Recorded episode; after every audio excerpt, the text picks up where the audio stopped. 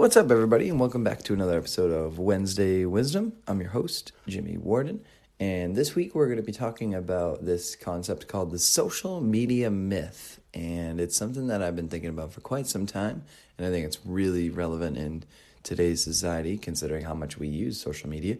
So if you're curious about what this myth is about, then tune in, sit back, relax, and enjoy. So the first question is like, what is this social media myth? And the and to answer, it's it's an idea that people's lives are exactly as they portray through social media, and it comes in this form of beautiful pictures on Instagram with loving and inspirational quotes, Facebook posts about how amazing someone's life is going after making it some personal changes, or tweets and retweets on Twitter about happiness and fulfillment. And yet the reality is that the life that that person or those people that are living that you see on these social media platforms isn't always as glamorous as they show on these platforms, but rather they're really just kind of the highlights of somebody's life. And it's an interesting concept in that, you know, it's a behavior that is recognized, um, you know, due to its deception and the message that the other people interpret. Like, it's really like showing again the highlights versus the reality. You know, not everything is always as glamorous as it is perceived to be or as it's shown to be. So, you might be asking yourself, like, why do people even do this? And unfortunately, it's mostly due to insecurity, just because people don't want others to see their lows. You know, they, they want people to see the glitz. They want people to see the glamour. They want people to see their highlights and they want people to think that's what it's like every day. They want to think that that's the consistent norm in that life, just so that other people can then be envious and want what it is that you have. Uh, and you know, people don't want to showcase the lows or talk about them just because of two main reasons. Number one, it's it's just super hard to be that honest and that transparent. And second, people really don't want to feel inadequate and they feel like they and feel like they need other people to help them. Uh, there's this tendency of humans that we want to take on the world as individuals and that we think we can handle any trouble that stands in our way when in actuality we, we do need help from others we really do need help from others. There's not many people out there that have done amazing things solely by themselves. Uh, and, you know, people often think of helping, getting help from others, excuse me, they think that getting help from others is often like a sign of weakness. But in all honesty, it's really a sign of strength because it, of the amount of courage. Like, it takes so much courage to ask others for help and just be open with the fact that you need it as people, we, we seek out validation for what we do and what we're doing in life because it provides fulfillment and it provides a support for our self esteem and the way we view ourselves.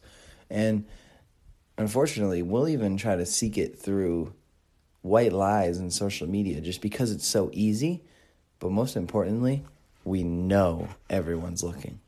We're no longer satisfied with people close to us telling us that we're doing a great job and we're being successful and that they care about us. We'd rather be like, that's not enough validation for us. We would rather have validation in the form of likes on Instagram or reactions on Facebook from the person in your class that sits two rows behind you or the person that you work with but you walk away from when they're walking in your general direction or the person that you went on even just one date with. It's just so twisted how we have these ideas around validation because the ones closest to you are the ones that, first of all, truly care about you. And they're going to be honest with you. They're going to support you in your struggles. they're going to, but most importantly, they're going to be there for you in your success, which it just makes it so, it just confuses me because it's like, that's all you need. You know, like like that's that's really all you need in life. You just need that one that one support group. Like it doesn't matter how many people it can be two, three, five, seven. Like it, it really the quantity doesn't matter. It's not about quantity at all. It's about quality. Who's going to be there for you during those struggles? And who's going to be your biggest supporter in your times of success? And who's going to share in that happiness? and truly, truly be there. Those are the people that you need to be seeking validation from.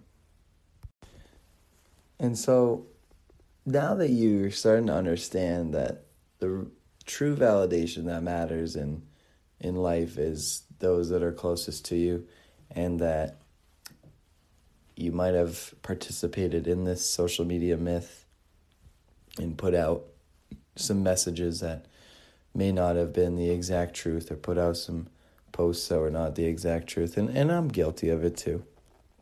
I think we're all guilty of it, you know, at, at some point in our lives. So it's all it's all right.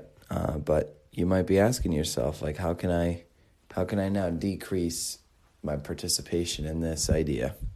And I think first is like to be just to just be more transparent in your posts, you know, to the point that you feel comfortable sharing. Like I'm not saying that you need to go out and tell everybody everything and be as transparent and use these social media platforms as your soundboard, but it's really just important that you're super transparent, like as transparent as can be with each post. Um, you know, it's okay to show the good, but don't be afraid to show the ugly or the indifferent because at the end of the day, like that's what makes us human.